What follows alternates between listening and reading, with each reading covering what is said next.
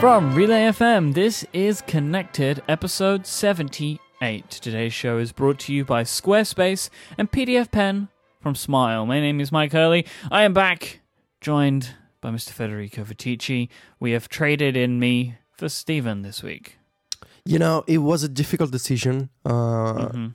Basically, the the podcasting gods approached me, and the gods were like, "You have to sacrifice one of your co-hosts to have Myke back," and it was a very biblical effort. Uh, but you know, Stephen was kind enough to to sacrifice himself for for the cause. To have you back on the show, Myke. Welcome back. Thank you. I'm happy to be back. And so it's this weird thing to have missed two episodes, but it fell just upon the time where the day that I got sick and then like two days before I got better. So here I am. And I enjoyed being a listener. I was listening live, No, we saw you. providing follow up and feedback, and I was suggesting titles. It was very nice to, to have that live listening experience. Yeah, we we felt we felt the pressure, Myke. Oh, yeah? you know we were being watched uh, by you uh, I, I hope you enjoyed the show i hope that we didn't blow it mike No, uh, you didn't. You did a good job. okay that's that, that's good to know so we we have uh, follow up we have follow out uh, but first what's going on with google docs this week Yeah, so we're going to take a slightly different stance now. Um, you guys mentioned it last week. Uh, it's kind of got to the point where we, me and you, are just we just don't want to deal with this. So I'm still using Google Docs for some of my shows, but for a couple of shows, especially for shows where they're predominantly iPad focused in preparation, so this show and Cortex as well, we're using Quip. Now, Yep. me and you have used Quip in the before past. yes Um, I for the same reason, uh, Google was lagging behind, so we gave Quip a turn until Google caught up again. And the reason we switched back is because Quip has its own weird UI issues in places. yes Um, so once Google Docs kind of caught back up again, we went back to Google Docs. Uh, but at the moment, I'm happy to take Quip's kind of weird UI bugs for Mhm. split screen multitasking. yeah Like you know, they even have some bugs in split screen. Like you hit this Yes. like button to try and change formatting, and it only shows you half of the UI. And you know, it's weird, but it's being more actively updated for the device that me and you choose to use. So we're going with it for now. Yeah, you know, it you gotta you gotta pick, you know, the the the least worst option really. Mm-hmm. And uh, Quip has a few issues, at least for me, when when typing. Like sometimes it doesn't accept charact- characters on screen. It's kind of weird. Um, Or the But, you know- insertion point jumps around every now and then when you're copying and pasting. Yeah, it jumps around, and it, you know, there's a bunch of oddities really. Uh, but it's better than no split view at all, or having to use the the blown up keyboard Yep. in the Google Docs app. So you know, I'll take it, and uh, we'll see. We'll It has some great features as well that I really like. So one thing that I think is genius is native ability to import Google Docs. That is Yeah. so smart. So I just was able to sign in with my Google Docs account, and I was just able to bring in our show note document, and it ma- maintained all of its formatting. Uh, it has a URL scheme for documents, which is great for me to use my quick launching actions that I use Mhm. to launch all of our separate docs. I use Launch Center Pro actions in a notification center widget, so I'm able to maintain that. Um, they have a web app as well, which is also a bit buggy, but they also have a Mac app. So I'm currently using their Mac app in split screen on my iMac with Chrome, which is really nice. So, you know, it's working for us right now. Where when, and I believe it is a when, not an if, when Google Docs does decide to have their iPad Pro update, um, I'm looking forward to checking that out and maybe we'll move back. But for now, at least for, for me and you, and for me and Grey, I guess, Quip is doing the job that we need it to do, which is to give us the cross platform experience that we're looking for. Yeah. And you know, you can even export uh, documents as markdown. Uh, there's a bunch of little, you know, nice features. Uh, we'll see how it goes. For now, you know, I've been outlining the shows with split view. It's it's uh, really all that I wanted. So uh, we have decided to to stop complaining about Google Docs just publicly. You know, privately we, we say really bad things, but we'll see what happens. Well, we Uh, decided to just take some action, which makes our Yes. lives a little bit easier. yeah, we always like to take action. Got to take Um, action. Yes. Alex wrote in uh, in regards to some follow up about app updates. Showed you and uh, Stephen had a fantastic conversation last week about the uh, weird trend of the way that app updates are pushed out by large companies.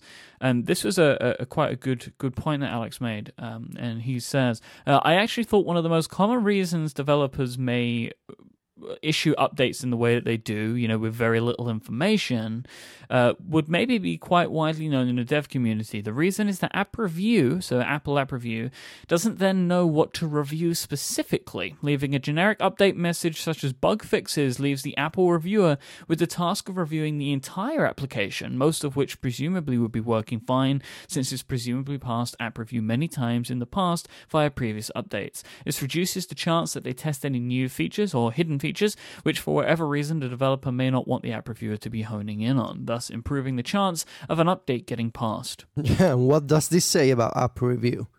What does it, and also what does it say about the developers putting the applications through? I mean, I you know, you can you can say what you want on either side, but that is a really good reason for why they may do things this way. I mean, you know, we look at that whole Facebook s- Yeah. scenario that you picked up on um, with the what were they doing? They were using audio and and all that kind of stuff to keep the app active. Yeah, and and and I know that people at Apple knew about this, and you know they were just waiting for people to figure out what was going on, and you know, but I don't know why App Review didn't didn't didn't pay attention to that before. Uh, but I totally believe that you know for big companies, uh, not having a detailed changelog uh, can help with App Review. Maybe I don't know. Um, and also it helps them. So I, I was thinking about this as well. There are many of these big applications. They roll out updates which have hidden functionality in them that will come at a certain point because they have the update in place before they make their announcement of the new functionality that their app has, right? And they do something server side to enable it. That makes sense to me as well. That you might not want to kind of show your hand before you're ready to announce a piece of functionality. Mhm. That's another reason to do it, but not to do it every two weeks that way. Yeah, you know, it also makes sense for for companies that do one of those um, staged rollouts of new features. Yeah. Uh, if you write it up on the App Store, the changelog is, is the same for everyone. Whereas if you just keep it vague uh, and then you roll out the feature internally in the app to you know only some users, uh, you can avoid the frustration of people uh, asking you, "Hey, where's this new feature? Why don't I see it?" Uh, you know, you can do like Twitter. When Twitter doesn't often, you know, announce new features in the changelog on the App Store, but then they release updates very frequently, and then on the Twitter blog you can read about the new features. Uh, Yeah. Still, you know, for for smaller developers, I, I don't think this is the best route. You know, it, I just No, prefer don't. to. Uh, if you if you are uh, you know a smaller company or an indie developer, you know, it's just better to to tell people what's actually new. Um, it, it was an interesting topic. I got a, lot of interesting feedback. I forgot wh- where it came from, uh, but someone on Twitter said, "I like apps that are updated often uh, when they come from indie developers because they they make me feel like I have a relationship with the developer in the sense that I bought their app." And now it's getting updates, and I feel like I made a good choice. And Yeah. really, that en- that encapsulates a lot of what I feel like. Yeah. It's a You really know? good point. That's a really good point. Yeah. Um, I just want to do a bit of follow out to uh, Remaster, which is a, Mhm. a video gaming show that me and you host along with our friend Shahid Kamal Ahmad, uh, who worked at PlayStation for 20 years. Uh, on the show over the last couple of episodes, we've began what we're calling a state of the union of the different gaming platforms that exist. Uh, episode two focused on Nintendo. Episode three focused on iOS. So I wanted to just highlight the iOS episode specifically to listeners of this show. I think people may enjoy to hear what me, you, and Shahid uh, thought about Apple's 2015 in gaming and what we think of their trends for 2016. Uh, I think that there might be a good crossover and I think that uh, this series that we're doing on remaster uh, would be enjoyed by many people that, that listen Yeah. to this show because we're kind of going in depth on each of the platforms. And uh, this week's episode, which will come out later on in the week, will be focusing on Microsoft. So it's a good good uh, series to listen to, I think, and I think people that listen to this show may enjoy it. Yeah, it was a really good discussion. I agree. Uh, Stan wrote in with a question for you, Federico. Well, a Mhm. question for both of us, really, um, about what stands we use for our iPad Pros, or if we know of any good stands to use. Um, I use the Smart Keyboard uh, exclusively. I always have the Smart Keyboard attached to my iPad Pro. Uh, it feels like part of the device for me, so I use it to stand as I'm typing, and I also use it to stand to watch video, and, and it does, I think, a pretty good job of that. Um, I wish that I could control the um, d- the angle degree when it's in typing. I would like it Mhm. to sometimes be a little bit more up in front of my face as opposed Yeah. to kind of further away from me. But that's relatively easy to do when positioning it on my on my lap. But I would prefer to be able to make that change. Uh, but Federico, I believe you use a dedicated stand Yes, because you yes. don't use a keyboard, a f- a physical keyboard, so often. No, no, I absolutely love the 12 South ParcSlope.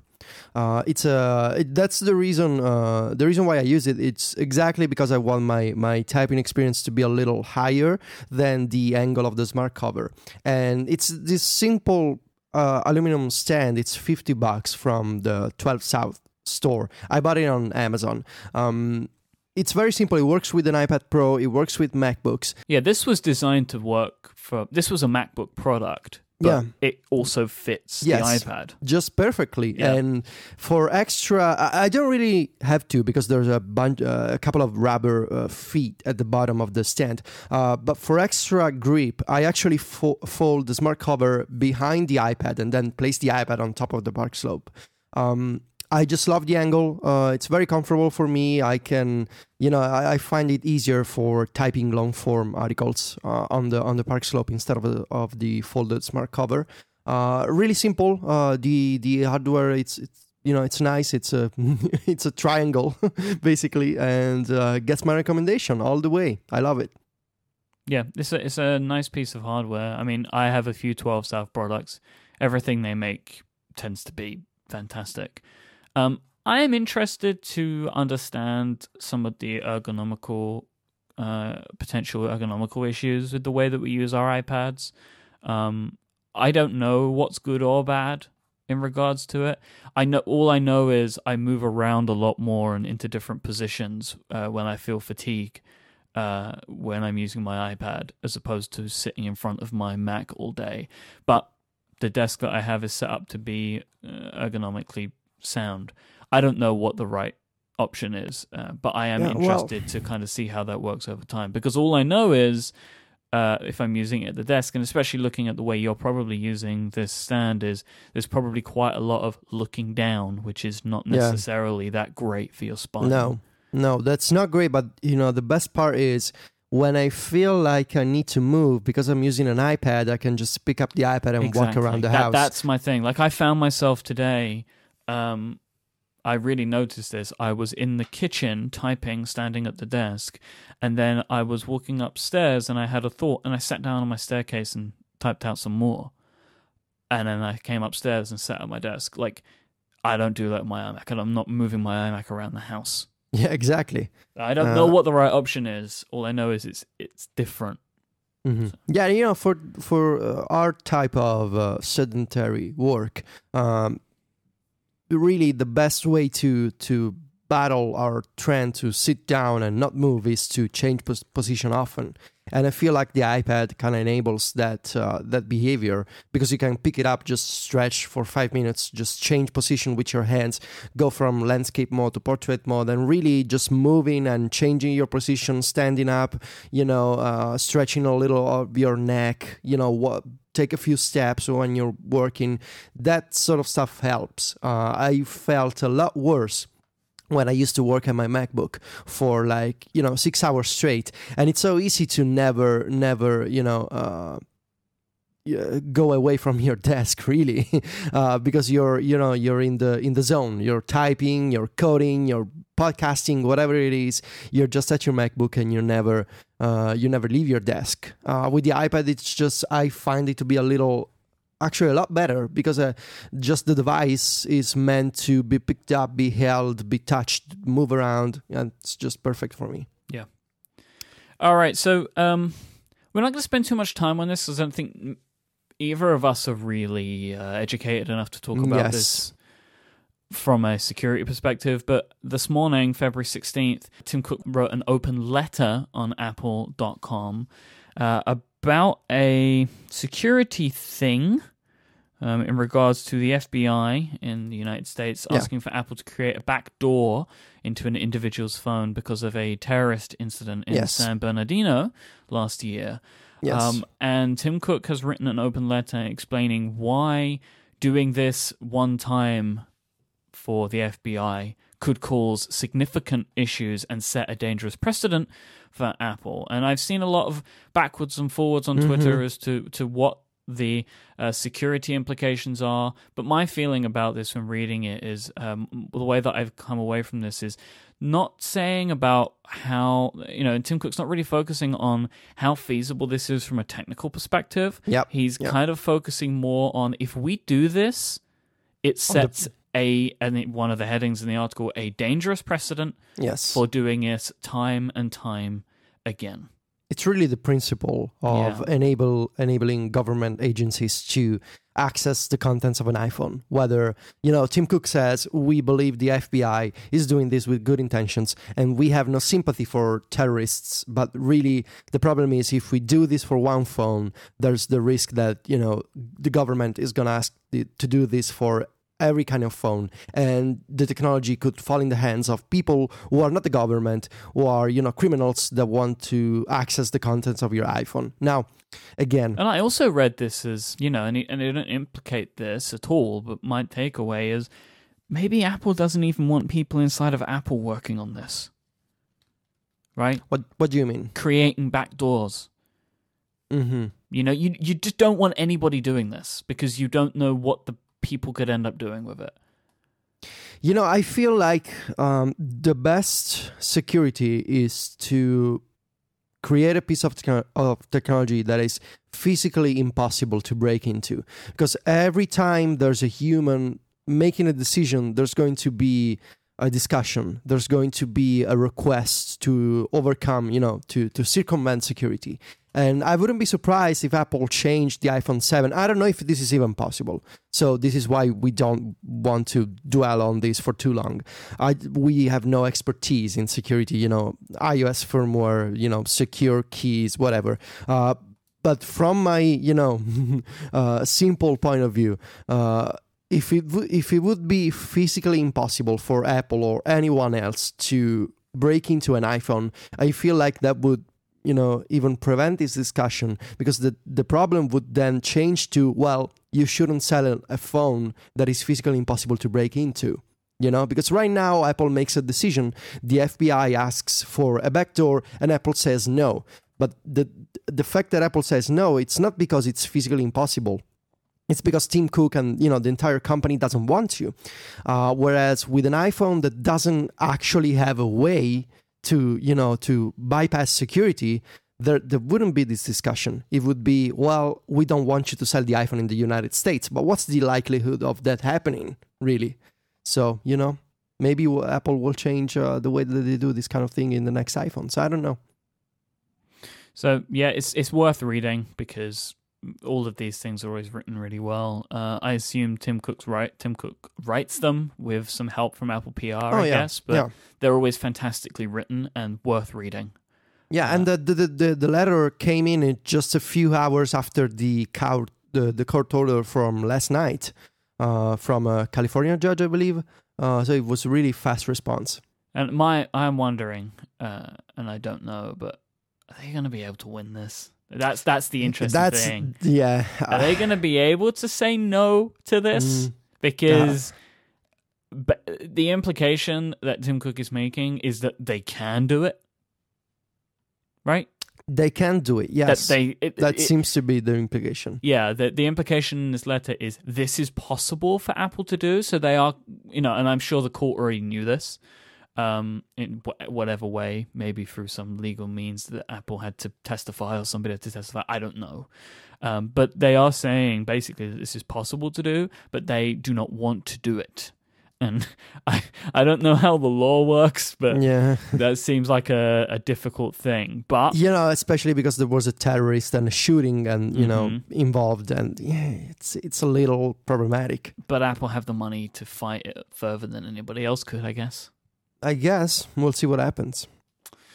All right, let's take a break. And we've got a very interesting first topic today. This week's episode is brought to you by Smile and PDFpen, your Swiss Army knife for working with PDFs. PDFpen has all of the basics covered for working with PDFs, like filling in, signing forms, making edits, highlighting, and OCRing, the things that you're used to doing every day.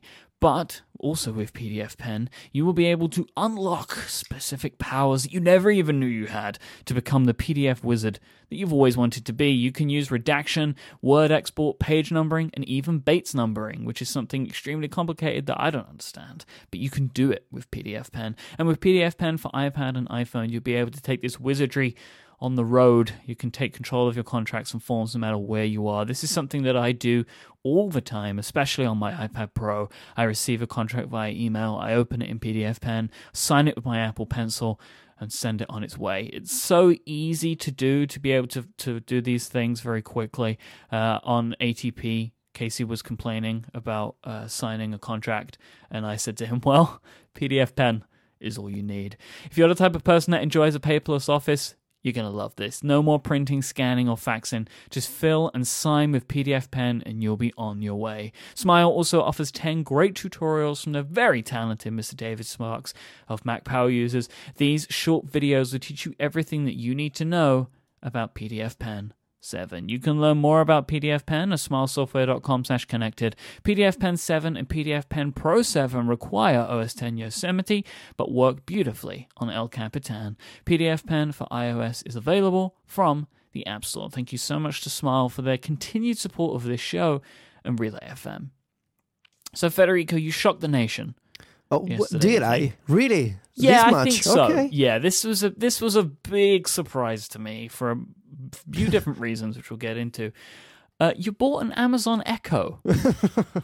uh, Yes. Why did you do this? I don't understand why it makes you it makes you so surprised. I just don't know why you did it. Like, it's very confusing to me as to, to why you've done this. Considering, just tell me why. Um, well, the there's a few reasons. Um, the first one is that I'm curious to try new things. Sure, You know, it's my job to try but new the, the stuff. Echo isn't very new.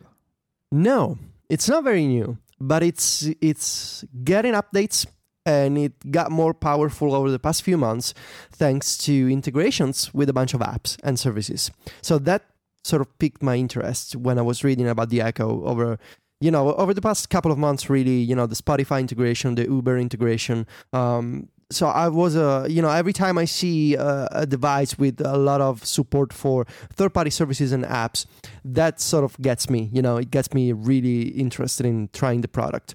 And also uh, it's i, I want to say it's part of um, it is really dan moren's fault uh, because Hmm. you know he's been writing about the echo at six colors and i've been reading about you know what he does and all the crazy stuff that you can do for home automation uh, and i was like man this sounds really really interesting and also i'm, I'm sort of frustrated with siri on um, on the apple watch because it's slow and on the iphone because for some reason it sort of just stops working and with homekit sometimes it doesn't understand my commands or it just doesn't do them uh, so you know it was a, combination of things um, uh, I'm curious to try this new device.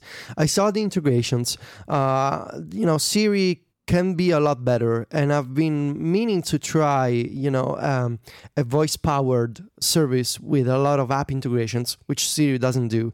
And to me, the idea of of a speaker slash you know robotic assistant that sits in my living room and it doesn't require me to bring up Siri on my iPhone or my iPad. I can just start talking.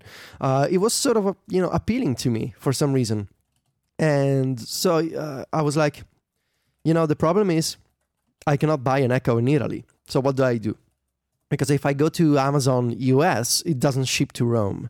Uh, so what what I did is I went to first I looked up online. There's a few communities of uh, you know uh, Amazon Echo users. Uh, there's a Reddit uh, that you can go to. There's a, a forum called uh, I don't remember. I'll send you a link, Myke. Um, so I looked it up, and people were saying you can buy the Echo uh, from the US if you find a way. And you can use it outside of the US. You will just lose the ability to access some US features, such as, you know, asking what's the weather outside, because, you know, outside doesn't mean you're in America. or you cannot look up traffic information, or you cannot use um, US Prime services. Um, but everything else, those people said it's Does it- working just fine. So it works with your Italian Amazon Oh account? yeah, oh yeah. That's when you interesting. Okay, so i'll get to the setup. Uh, so I looked it up. I was basically 90% sure that it was gonna work in Italy. So I went to eBay. Uh, I looked up uh, Amazon Echo, and there was a guy in the UK who apparently has bought a lot of Amazon Echoes, and he's selling them to European customer with a bit of markup, of course. Mhm. Uh, it's about really a hundred dollars. Uh, I figured, you know, whatever. I uh, I just want to try this. I understand why this guy went through the trouble of importing all these devices and selling them again on eBay. Uh, so I bought it ten days ago, and it got here yesterday. Actually, earlier than expected. So you know, it was a nice surprise with A the plus eBay. plus plus plus would echo again. Yes, ex- exactly. Mhm. Um, so it got here yesterday, and uh, I, want, I wanted to briefly touch upon the setup. Um, you don't need a US Amazon account. You don't need a Prime subscription. I, uh, at least my understanding is you just need an Amazon account. So I logged in with my Italian Amazon account, and it was ready to go. So the way that you set up the Echo is you take out this you know cylinder-like object from the box you plug it into the the power outlet i needed to buy a us adapter by the way for my italian you know wall outlet. Um, you plug in the power there's no ethernet cable it works over wi-fi. Um, it, you turn it on you connect to the wi-fi network that the echo creates. So you connect your iphone to the to the echo itself and then you basically instruct the echo to connect to your existing wi-fi network at home. So it can you know configure itself communicate with the amazon servers download the software update. Actually didn't download the software update which i'll get to that in a minute. Um, you wait like a couple of minutes and then it's ready to go. And you download this uh, alexa app from the app store uh, that mm, it shows you a video at the beginning to kind of give you a few examples of what you can do. And then you're ready to go. You can just say alexa and you know uh, ask you for your you know ask your command really. And uh, there's a bunch of features that you can try you can ask for weather conditions uh, you can so you can ask for the weather. You Well- just can't ask for the weather outside. you have to format your question. So for me, I would say, Alexa, what's the weather in Rome, Italy? You know, That's fine. you cannot say what's the weather. Uh, you have to specify, and it totally works. Uh, it's. Uh, you know, I was surprised to see that the the quality of the speech recognition is much much better than Siri. It works from from a distance. So I keep my my Echo in a, on a shelf in my uh, kitchen slash living room, uh, and I can talk to Alexa from another room. I can talk to Alexa while the TV is going. I can talk to Alexa while Alexa is playing music from Spotify. Uh, it's the the the speech recognition is just incredible, much much better than Siri. Give me some examples of the things that you're asking it. So I, I mean, I've only played with uh, with the Echo for a couple of hours so far because I didn't have time this morning.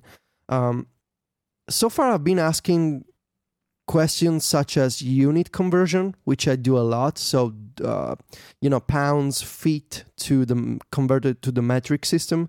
Um, uh, unit conversion for you know money, dollars, euros, that kind of stuff. Um, just random Wikipedia type questions that I would normally look up on Google. And I've, I've been, I configured the Spotify integration because I want to see.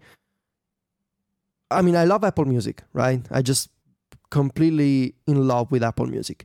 But I want to see if with the voice, um, you know, commands of the Amazon Echo, I'm going to listen to music more during the the day because I I don't have the um, the pressure of having to interrupt my writing flow to go to the music app or to ask to Siri, which never understands what I'm asking for. I want to see if by having a like a like a separate assistant dedicated to music and other stuff, I'm gonna listen to music more. Does that make make sense, Myke? I think so. I just when I'm writing, I don't want to be distracted by other apps. So I mute I mute notifications. I Uh-huh. don't use split view. I'm just looking at my text editor. But I would like to have music in the background. Um, I just don't want to operate another app. I don't want to distract me visually from text. So having a, a robot basically take care of music for me, I want to see if I like it, if that works for me. Um, Have you tried to do this with Siri? Yes, And it didn't No. work for you. never works. So, what is the hit rate with the Echo's f- uh, voice recognition? What so far, I would say, uh, and again, this is based on just a few experiments from last night, a solid 90%. It's really amazing. But so you're you're kind of well, there is one thing about the music though where you're you're kind of moving into Myke territory here. You just bought a Sonos hmm and now you're playing music on the Echo. hmm I want to understand what's better, you know? But what I mean is though, yeah, I get that. I But can always sell this bought- stuff later. You sure can. I'm just, it's just the funny thing of like you just went all in on this Sonos system for playing your music, and now you're like, ah, let's get the well, you know, you know, I don't see myself ever leaving Apple Music just because I love the family subscription. I love the for you section. Right. So there's no way for you to play uh, your Apple Music over the Echo and work it that way. Yeah, well, I mean, there's maybe a few ways. Uh, you can send uh, the audio from the music app to the Echo speaker because it's also Bluetooth. Uh, but there's no way to ask Alexa about Apple Music, and I don't see Apple ever working with Amazon to bring you know Apple Music Yeah, integration to gonna Alexa. That's not gonna happen. Uh, but really, I, feel like I just want to understand what's better for me. You know, Yeah. uh, and the only way to do this, it's not to read on tech blogs what other people think. It's to actually try it. And the Amazon Echo to try, you know, it was a little tricky to, you know, get get a unit because I needed to go on eBay and it's not officially supported in Italy.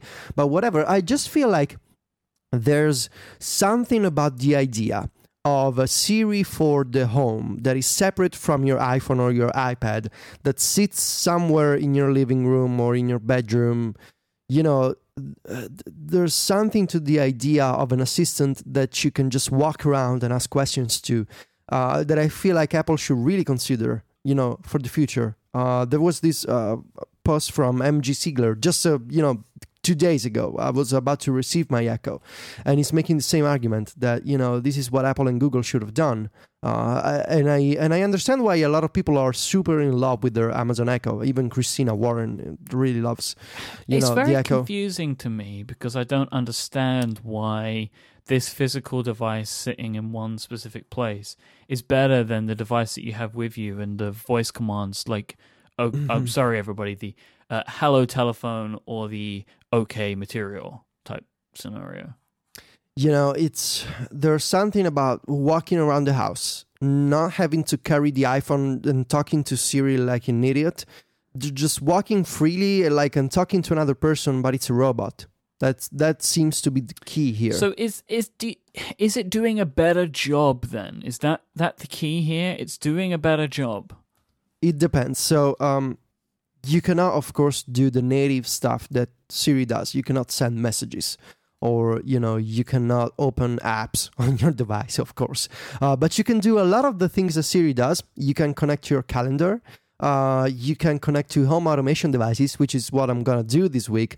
Uh, because a lot of people are saying that the Philips Hue integration, the Belkin Wemo integration is super solid and much better than HomeKit. Um, and you know, I feel like Siri has a place on the iPhone for some uh, deep native integrations, but a lot of the, a lot of the things that I would like Siri to do, the Amazon Echo already does. So you know, turning my lights on and off, uh, connecting to my Belkin Wemo switch, um, asking for music that actually understands me. I mean, the Echo is even doing a better job at accepting my you know Italian accent, Mm. whereas Siri gets a lot more confused than the Amazon Echo. Uh, so it, it's a, it's more forgiving, and really, I just feel like the speech recognition is better, um, especially when you when you can talk, you know, walk around the house and say Alexa out loud, and it listens to you. That's impressive. Um, but I'm I've, uh, I'm in the early stages, you know, of uh, playing around with the Echo. I've only configured the Spotify integration and asked a bunch of questions for you know converting units and Wikipedia and weather. Uh, there's a lot more to try. Are you able to hook up the Echo of any of the existing uh, home automation devices you have? Uh, I, I have the Philips Hue lights. I have the um, Belkin Wemo switch, you know, the, the traditional one. Uh, I feel uh, I, I don't think I can connect the Echo to the Elgato sensors. I don't think there's a way. Okay. So that's too bad. Yeah, it would have been nice. Um, what I want to do is, I want because there's a IFTTT integration uh, with the Amazon Echo. I want to create ways to add tasks to my to do with the with Alexa. Hmm. That's gonna be nice. oh, I, I'm I'm thinking about a workflow to to have Alexa send an email to my to do email address and create uh, tasks with Alexa. All right, so actually, here's the thing. So, what I wanted to bring up next might help you with this. Uh, again, Dan Moren, who seems to be the king of home automation these Yeah. days, Yeah. uh, he turned me on Fire Six Colors to Wink. Wink is a app and web service. They also make their own hardware products as well, which allows you to control and program some devices. And it has a bunch of devices that it works with, one of them being the Amazon Echo. So you're able to chain them together, chain your devices together. It kind of works as a bridge between them all. And the reason that I have checked this out is because uh, Wink and my Canary, my home uh, alarm system, my home security system, work together. So I'm able to do things with the Wink integration of Canary that I cannot do with a Canary on its own. So what I've been able to do is to uh, we've kind of decided that we don't want the camera on when we're at home. Sure. Yeah. Now you can have that. You can have it armed when you're at home, and it knows you're at home, so it doesn't go crazy all the time.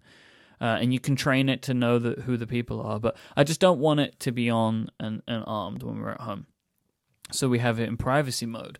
But what I did think about the other uh, a couple of days ago is uh, if we had a home intrusion at night, I want the canary to pick that up. Yeah. Yeah. So I've been able to use Wink to program my canary to be in armed mode. So to, at for, at two a.m. because that's usually when there's no movement in the house because I'm definitely asleep. Not definitely, but I'm usually asleep by that time. And then to set back into privacy mode at seven a.m., which is when Adina is waking up to go to Hmm. work. Nice. So that now does that on its own. But you're able to use Wink as like a it's like a home automation protocol. So you're able to use the Amazon Echo to do things like so for example, I believe that Dan Moren uses uh Wink as a way to turn on his canary via the Echo. Oh, that's nice. You know, I can I can try to turn on my many thing uh, recording system with the with the iPhones and iPod touches that I use as cameras with the Amazon Echo. You know, I'm gonna try this. Yeah, so as Dan says in a post that I'll put in our show notes, which you can find at relay.fm slash connected slash 78 or in your podcast app of choice, he says, uh, I can now arm, disarm, or engage Canary's privacy mode via voice commands to Alexa. Moreover, I also integrated it with my Wemo light switch, so when my office light automatically turns off at night, the Canary is automatically armed. Wow, is an interesting nice. And Wink make their own physical products, which allow you to trigger a lot of these actions via touch.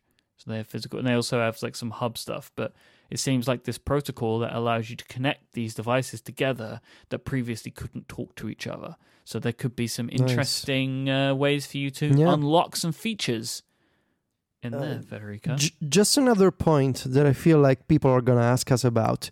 Yes, I do talk to my Amazon Echo in English. Um, all my devices are set to English, even if I live in Italy, just for uh, because I most of the time I, I talk in English, um, you know, for work and with friends like Myke and Stephen. Um, and the people who are close to me, my family, my girlfriend, my my close friends, they are used to seeing me and hearing me talk in English to Siri, to you know, on the on the shows when I'm in the other room. Uh, so people around me don't think I'm crazy. They just they, they do know it's for work. So when I set up the uh, Echo yesterday, no one was surprised to hear me talking in English to the to the speaker. So yeah, Okay, that's a normal thing that you do, yes, but it does a good job of your accent. Yeah, yeah, no, much better than Siri. Yes. All right, we should come back to the Sonos because uh, Sonos and Apple Music support launched this week. So I want to get your thoughts on that, Federico. Mhm. But before we do that, let me take a moment to thank Squarespace for sponsoring this week's episode. You can start building your own website today at squarespace.com. Use the offer code WORLD at checkout and you'll get yourself a lovely 10% off Squarespace.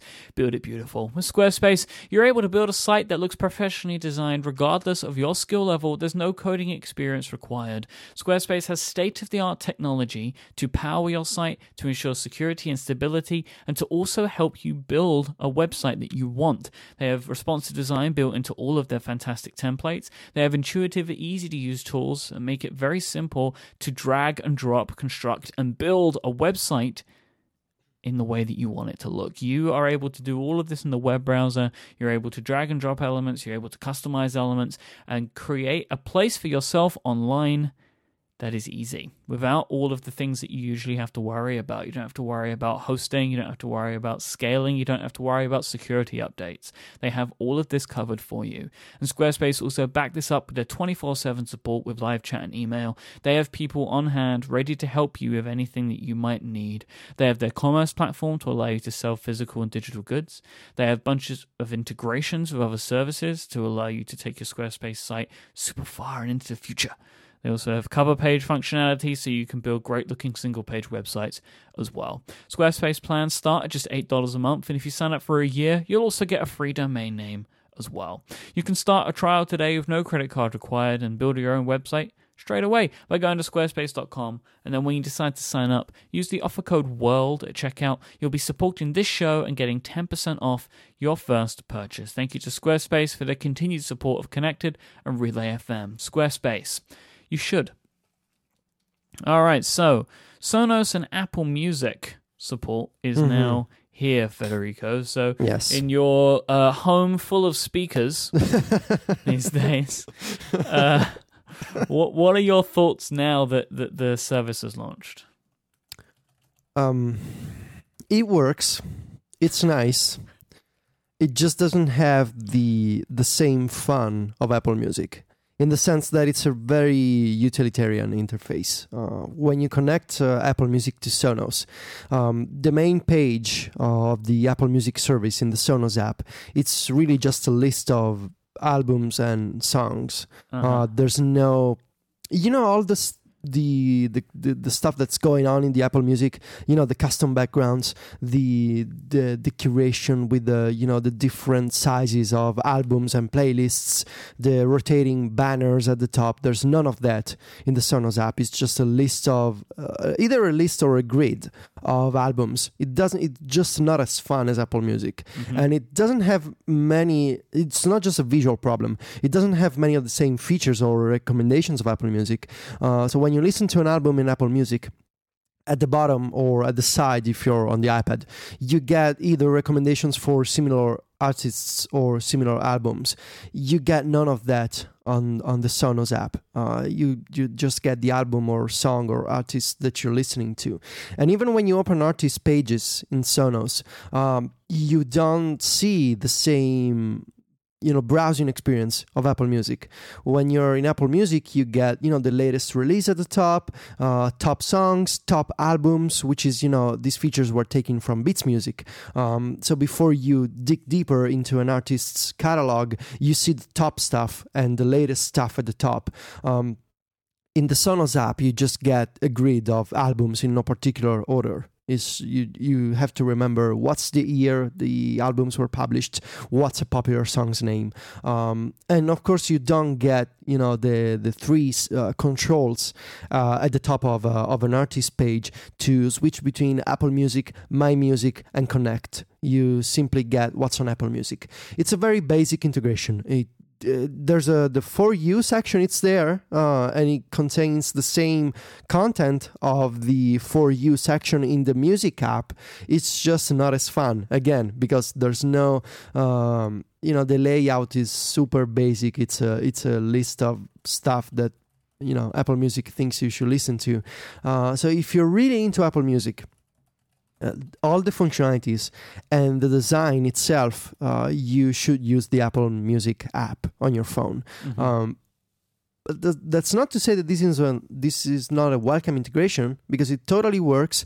For you has the same recommendations. Uh, the setup experience is mm, very nice. You're taken to this custom login page uh, from the Sonos app into Apple Music on your iPhone or your iPad. Um, you authenticate with your Apple ID. You say, Yes, I want to give Sonos access to my, to my Apple Music account. And then you're taken back to the Sonos controller app for iOS. It, it's a really nice setup experience. It's super stable. This is, you know, not a surprise because the entire Sonos line seems to be very stable for me. Um, streaming is uh, is okay, and uh, one of the one of the perks of using Sonos is that you can search across multiple services at once. So if you connect, you know, Apple Music, SoundCloud, then your own music library, you can c- do cross search across multiple services at once. So for instance, when I'm looking for Death Cab for Cutie, I can see results from Apple Music, I can see re- uh, remixes from SoundCloud, and I can see the bootleg shows that I have on my Synology uh, with my local music library. Uh, that's very Boot- nice. Bootleg shows, huh? Yes, Yes, yes. yes, yes. No, that's true. Actually, you know, your home la- videos. no, really, it's from other people, but you know, the Mm. concept applies. Um, yeah, sure. and it's very nice to have this kind of unified experience.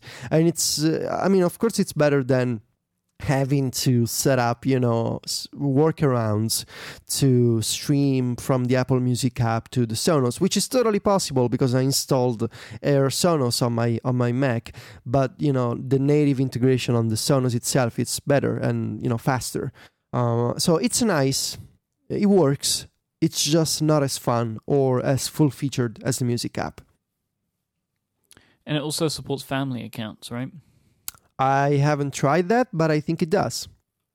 There's a Yeah. K-Base article. Uh, well, we should have had Stephen explain this to us. In his honor, we will include uh, an article from the K-Base. I assume it's the K-Base, support.apple.com. Pfft, Who knows? That thing's Yeah. a mystery to everybody. Yeah. Well, look at that. It there's there's a document here. Yeah, you're right. Thank you, Mhm. Myke. I didn't know this. So last up today, um, this is an interesting one. A special episode of the talk show Mhm. dropped um, last Friday. Uh, it it was there was already an episode put out in the week. It was you know a a thing orchestrated of Apple PR, I'm sure, with with Mr. Gruber. And this one, that this isn't the first time. This is maybe like the third or fourth time that an Apple executive has appeared on the talk show. But this time, uh, Eddy Cue and Craig Federighi joined John Gruber, and it seemed like that they had some messages that they wanted to put across. Um, and they seemed to focus around software quality, Yeah.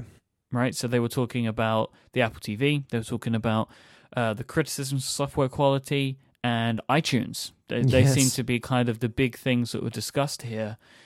And I mean, it's difficult to really kind of look at what the message itself was.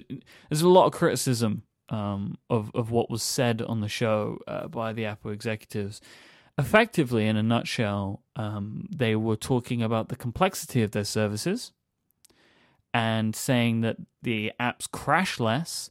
There are more users now, and things are better in general. That's kind of like what they were saying. Uh, and the criticism of this is that doesn't really say anything about the quality of the software. That there are more issues than just crashing, uh, and just saying that there are more people using it doesn't excuse the fact that there are, that there are problems perceived by people. And there's also been criticism of the tech press as well for the way that this is being looked at. You know, from the other side, uh, saying that there's a bit of an echo chamber effect going on here. Mhm, mhm. Uh, I'm wondering kind of where you stand on this, given the, the, the criticism, the response, and the criticisms again. You may be surprised, Myke, to know that I stand sort of in the middle. Um, let me explain. I feel like for many people, the main problem is that Apple is doing too many things right now. And a lot of people don't like that uh, because a lot of people grew up with a sort of Apple that was focused on a couple of things. And now that they're doing smartphones and tablets and computers and you know music and iCloud and watches and maybe in the future cars and you know all these other stuff. I just feel like uh, i mean of course apple is not the underdog anymore. And it, for for some people it becomes more difficult to accept the flaws of a company when it when it's so huge and so big. Uh, problems exist uh, for sure. Uh, we've seen the, the crazy bugs with ios 7 uh, we continue to see the problems with iTunes, with Apple Music, and there's a, a couple of apps. Yeah, there are numerous issues with the device that we love, right? And you know, Yes. you, you called out a lot of them in your initial review, and a lot of those things haven't been Mhm. changed, Yeah, right? I mean, you know, there just- are a ton of issues with the the keyboard and the way that Yeah. that's supported, like the actual software keyboard. yeah. There there are bugs all over the place, right? In in Yes. different Apple products and services. And part of the problem, and I think the real problem, the reason this is an issue in the first place, and they address this on the show, is that Apple holds themselves to a higher standard than everybody else, which is why they open themselves up to this criticism. Yeah, I mean, of course, uh, we all expect better from Apple. Yeah. Um, the problem is, I uh, I feel like it's just at some point it becomes humanly impossible to serve, you know, a billion devices every month and not have bugs all over the place. Uh, and that's just the reality that we need to accept. Uh, But the software bugs aren't like service bugs. I'm sure prop up, crop up with a billion people, but software bugs don't get any worse because there's a billion people. It's only one piece of software. Well, right? that's arguable. That's arguable because I you guess know different circumstances, right? And Yes. you, there is how many quadrillions of edge cases are Yeah. there. But that isn't necessarily the case when you're looking at something like discoveryd, right? That's not exemplified by the amount of people. that's why I'm in the middle because we need to understand wh- which problems we're talking about. Because many problems are objective and you should fix those. And it's really a shame that they shipped. So we can talk about discoveryd, we can talk about the, the software keyboard on the iPad Pro. Uh, but there's other stuff that so many variables you gotta take into account. Which device are you using? Uh, where are you located? Which settings do you have? Which language are you uh, do you have in your device? Have you updated to the latest software? What's you know the screen resolution there? What's your network connectivity status? Exactly, exactly. There's so many variables when so many people are involved, and saying Apple has more bugs, it's very, it's really a blank. Uh, it's it's one of those statements that it just says everything and says nothing. But that doesn't mean that Apple doesn't have problems. See, this is where I'm um, where it gets tricky. It is objective that there are issues, but it, it, it's also something that we got to keep in mind that not everyone is seeing the same problems and many of these problems change from person to person just because it's the nature of software when it operates at scale to not have the same issues or the same qualities for everyone. And it's a it's a very tricky discussion because um, it, it get it's easy to say well apple is so big now they don't care about quality and you know their software is riddled with problems and i'm just gonna stop using apple devices and on the other on the other hand, you have people saying, "No, no, no, everything's fine, and Apple is awesome, and Apple is magic, and you know everything is working correctly." I stand in the middle of all that. Um, there are problems, uh, but you know, Apple is also working at a scale that's unimaginable just you know compared to a few years ago. Uh, you know, when you consider all you know iCloud, the iTunes Store, Apple Music, so many web services with so many people iMessage, you know, um, it's just different than it used to be. And a lot of people are having difficulty coming to terms with that reality. It feels to me like, you know, some people just prefer the Apple of the old days, you know, the nostalgia of the underdog. And nowadays it's different. And it was a really interesting discussion. I keep not accepting the excuse that Apple is seeing fewer crashes. That's really not an explanation uh, because not. It is a separate fact.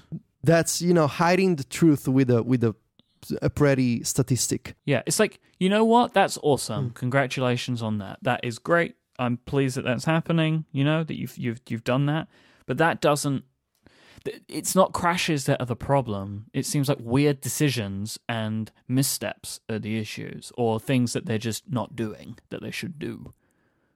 That's that you know that's where the problems come in, and like you know we go back to like decisions that are made or corners that are cut. So, like for example, again we keep bringing this up because it's something that annoys us. The layout of the software keyboard on the iPad Pro, mm-hmm. they just didn't bother to do it. Yes, that's, that's, what it is. That's, that's not a the, bug. That's the quality of software. It's yeah. not a bug. It is poor decisions that are made, which we don't expect, considering the standard that Apple hold themselves to with the quality of software. The quality is the thought that goes into it, not the bugs that you find within it. That's a, what a lot of the issue is here: is the thought that you're putting into this application, this service, this part of your software right? That that's what it is. That's the stuff that we're missing at times. And and that isn't explained in statistics of crashing. Exactly yes. And i um it is super it is very difficult for me to balance you know the the wish for a perfect software quality and the reality of billions of people having these devices. I mean in an ideal state you would have Apple making the same money as they do now, having the billion iOS devices, you know, active around the world, but also the software quality of, you know, years ago when the operation was smaller and it was easier to kind of, you know, to keep things in check and to say, well, this thing doesn't work and, you know, or we're going to ship this app in, in a perfect state uh, because we have the resources and we have the focus. Um, it's really a problem of focus. I feel it. Uh, I, I what I think the problem is right now is it is psychological. Oh yeah. And and the reason that I say this is we are looking at the bugs on our iPhones and our Macs in a harsher light because 2015 saw the release of two fundamentally flawed products in the Apple Watch and the Apple TV. They both launched badly. Mm-hmm. And I think those experiences are make are giving us a taint on everything. So the bugs are still there that they've been forever. Like iOS 9 is miles ahead of iOS 7. iOS 7 was a dumpster fire, right? I will use Stephen's phrase in his absence. That yes. was a disaster of an operating system for its entire life, right? It was full of bugs, yeah. full of bugs. I feel like a, uh, one of the key problems is that, and this applies to life in general. If you wanna, if you wanna say that, um, I do. Whenever, whenever someone or something is successful, hugely successful, it creates a pent up demand for people to point out things that are wrong. You know, just because, uh, yeah, you know, people want to people want to bring it down. Yes, notch, right. Yes, exactly. And, and, and you see that in people mainly that don't like Apple products, right? They they try and bring them down. You also see that that in, in people who like, in theory, Apple products, um, and for different reasons. Uh, because maybe they liked Apple when they were more focused on fewer, you know, services and products, or You see that in people who don't like the fact that Apple is not doing much Mac stuff anymore because they're more focused on, you know, iOS and WatchOS. Uh, there's different reasons why uh, even Apple fans are, you know, really negative or on Apple lately. Um, and and also I, I see this all the time on Twitter, you know, especially in the past couple of years. Um, people are sort of mixing the problems that they see into one basket.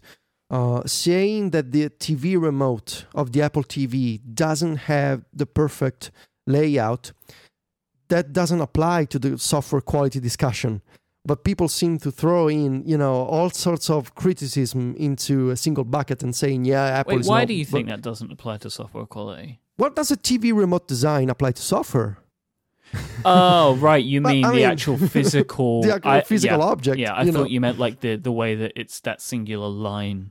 But I think what I think that, that I personally think that software quality as the heading that we're giving this is a poor name. I think it should be attention to detail Probably because yes. that encompasses everything that we're feeling or that people are feeling, right? That the slowness of the Apple Watch, the poor design of the remote. Although I think the remote looks beautiful, but it's functionally poorly designed. Right? Like I, for the first time yesterday, was holding my remote in the wrong oh yeah. Orientation, trying to scroll around, and yeah. But going back to, to, to quickly to like the psychological aspect that I mentioned a moment ago, I, I, this is what I think is is the key part of it here from from my perspective is that we're looking at the watch right which is which is underwhelming in, from a software perspective especially with the way that apple pitched it. I don't think any of us use our watches the way that apple originally showed. It's full of apps right? No, and no. you're going into apps and doing stuff i use my watch every day. I love my apple watch but i don't use it the way that it was originally pitched to us. I use it as a it gives things to me rather than i go to get things from it. Um, I like the Apple TV, but it's so crazy in the way that it does things. Like I just try and look at, you know, I've heard Marco mention this uh, about trying to find an episode of a TV show, and you have to scroll through every single series to go to the most recent episode. I had to do that recently. It's like, what is what is this? This is insane. Like, oh, and here's the thing: I bought a movie. Um, I bought uh, uh, Ghostbusters one and two. Me and Idiot wanted to watch those over the weekend. I went to the uh, iTunes store. I clicked the buy button, and nothing changed. I had no confirmation of buying it. Uh, the buy button didn't change to a purchase button. I clicked it again. Nothing happened. I didn't get multiple charged, but I clicked it a couple of times thinking it wasn't purchased. Nothing changed. I went to purchase and it was there. It's like, why didn't the buy button give me some indication that I'd purchased this movie? You know, like it's little things like that where you like they just add up and it's like this is crazy. So then when you apply that to other parts of your Apple experience and then when something weird happens on your iPhone, you're like, what is this nightmare scenario that has been created for me by Apple Incorporated? And I think that's where this is becoming more of an issue because 2015 saw two products heavily hyped and kind of released underwhelmingly to the point where you know they're saying that there's going to be a new Apple remote app coming, right? And it's like, well, all right, you know it's needed. Why is it now? Uh, because it's not ready. I mean, uh, you gotta. Exactly, but you know, I go back to this all the time, and and I know that people hate this and whatever. But if it wasn't ready, why did you release it in the first place? Nobody made you do it. You choose. I don't know. Well, I don't know. uh, For how long does this argument extend? Because you can say, well, if you knew how to make the iPhone 5, why wasn't the first iPhone the iPhone 5? Well, no, but you're taking you're taking something that already exists and you're replacing it with lesser functionality. That's the difference. It's like imagine the iPhone 7 is released, but there is no music app. But the music app comes in 2 weeks time or 2 months time. Right? That would be like, Yeah. what are you doing here? This is crazy. That that's the way I look at that anyway. But I understand both sides of that argument. But anyway, let, that that's that, right? Like they tried to to excuse the software quality. I don't think that they did a job that anybody was really happy with. But they did what we would have expected is they spun the PR angle and tried to do a good job of of, of kind of papering over the cracks. Um, Mm, and I actually think that, that John Gruber did a good job with this. I Yes. he poked and prodded them, Yeah. but didn't. And and I like if I was in that scenario, I don't think I would do a good job. But let's say I could do a good job. I would have I would have gotten upset. uh, that, uh, that my thing is that I would know not to bother because they've given you an answer like that. You know, he poked them a little bit. They told the funny story about Craig, about like Eddy Cue going to Craig's house. Do you right? think it's a real story, by the I way? I do actually. I do. Uh, and and eventually, it's like then obviously this is the line they're taking. There's no point pushing them because they're not going to give me anything else. They're not going to go. All right, you got me. It's Mm. crap. They're not going to do that. So you, you take it as you know. You take it as far as you can take it. Um, they did drop in a couple of little parts that I thought were interesting. Eddy says at one point there's a new version of OS 10 with a refreshed iTunes app with focus on music coming next month. Uh, what? Uh, now we're. I can assume that when he says new version of OS 10, he means like El Capitan, another version of El Capitan, right? Not like the next version of OS 10. You know, I can imagine that's not what they're talking about here. We'll see that at WWDC. I would assume. Uh, but there's some new iTunes app coming apparently, which Mm, we mhm. don't know anything about yet. Yeah. No. But that maybe means that this March event, right, which is next month, might have some OS 10 or Mac stuff in it. Maybe, or they just announced this separately. Can I ask you a question? Yeah. And play with me here. All right. Do you think I've that always wanted to. do you think that to an extent the one of the problems at least is that nerds want to be loved by Apple more? Let oh me yeah, explain. yeah. Let me explain. Every time it's WWDC time, it's around June, and Apple has a big event, and developers fly to San Francisco. They feel respected, they feel loved. They get the speech by Phil Schiller, they see Tim Cook, they see Craig Federighi, and everyone's excited. From the summer, there's a plenty of good feelings.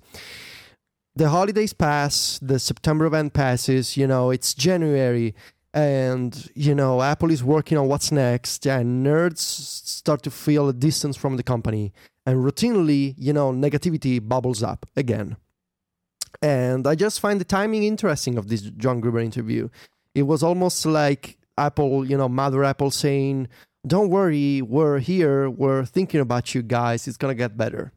Yeah, I think so. And they dropped in a couple of uh, tidbits about it, which I think is really telling when Federighi was like, Yeah, we know we didn't have Bluetooth support in the Apple TV, but the funny thing is, when WWDC is going on, there's no Bluetooth keyboards being used at the Apple TV. yeah, I, and, and I, mean, thought that was really i found that quite a endearing story and it's very telling of the problems that they have to go through is the people that are talking about this to the wider world aren't necessarily the normal users but we are the ones that push them hardest which is what they need right and and they must appreciate that because we are the ones that hold them accountable and it is that accountability that pushes them forward to make better things but it is funny to hear that. And yes, I agree that this is. I think a lot of this was they know the audience of the of the talk show.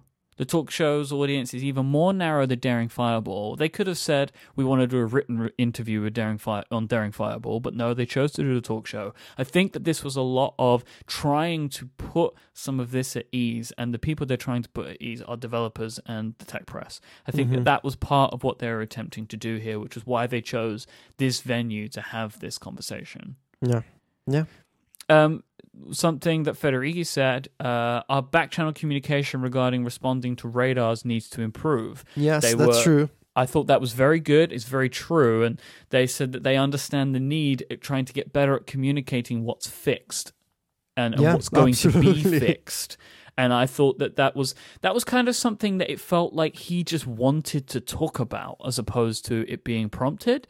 Um, so I thought that that was a really good thing to bring up.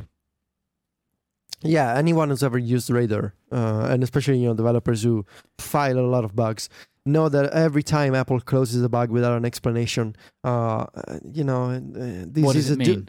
what does it mean? This is a duplicate, or the functionality is be is working as intended. Well, what does it mean? Just give me an update. What is the intention to break it? Like, what is the intention? I found one of Federighi's points really good when he said, well, sometimes we don't reply because we don't have a protocol to, you know, for saying we know it's a problem right now, but we're working on a fix for a future version of the OS. So how do we do it? Do we promise a fix? Do we provide a time frame? How can we communicate that we know it's a problem in the current version, in the stable release, but it's gonna get addressed in the future? Um, uh, that's a really good point. You know, when you don't wanna overpromise, when you don't wanna provide developers with a with a uh, schedule, with a release date, because that's gonna get passed to the press. You know, um, that's a really good point. But there's also ways to maybe improve that communication. Uh, just you know, to say we were aware that it's a problem. It's gonna be released. In the, uh, there's gonna be a fix in the future. We'll send you an email. You know that that can be something. Uh, uh, you know, we will send you a summary of your bugs when they're fixed in an upcoming release. But well, that can work. Uh, you know, there's ways to to not give people a release date or to give people a promise, but still to keep people informed. So I agree. You know we'll see well maybe this year you know maybe this time around ios 10 uh, it's the, the good moment for introspection and for you know giving developers the tools that they really want and the fixes that you know they want to see And if any Apple executive ever wants to come on this show, we'll roll out the red carpet for you. you know and to give to give the nerds a little more love Yeah, the European. Come on, come speak to Europe. yeah Even though our audience is majority US, but we don't have to worry about that. Me and Federico on there. Mm. All right, I think that's it, Mr. Ticci. oh yeah good show Good show. Grab bag. Lots, Yeah. lots of stuff today. Um, if you want to find our show notes for this week, you know where to go. Relay.fm slash connect slash 78, or just do some scrolling in your podcast app. It should, they hopefully should be there. If you want to find Federico online, you can go over to macstories.net, where you'll find his beautiful work, or he's at viticci, V I T I C C I. On Twitter, don't forget Federico also hosts Canvas and Remaster on Relay FM as well. So more gaming and uh, iOS focused content there from our Italian stallion. If you want to find uh, Mr. Stephen Hackett, because he's not here, so you have to go find him, go to 512pixels.net for his writing, and he is at ISMH on Twitter. He also hosts Liftoff as well on Relay FM. I host many shows at Relay FM, too many to list, in fact. Uh, I have a little blog now over at microsright.com, the best URL on the internet. Uh, and I'm also at iMyke on Twitter, I M Y K E. Thanks again to Smile with PDFpen and Squarespace for sponsoring this week's episode. Uh, thank you to everybody that is a member of Relay FM, supports this show or any of our other shows. You can find out more information about that over at relay.fm slash membership. And you can sign up there if you would like to. Uh, we'll be back next week, I think, all three of us. But who knows? Maybe it's your turn to take a week off, Federico. I hope no. not, but i don't think so that's, that's my boy. Until then, thanks for listening. We'll be back. But say goodbye, Federico. arrivederci Adios. you said that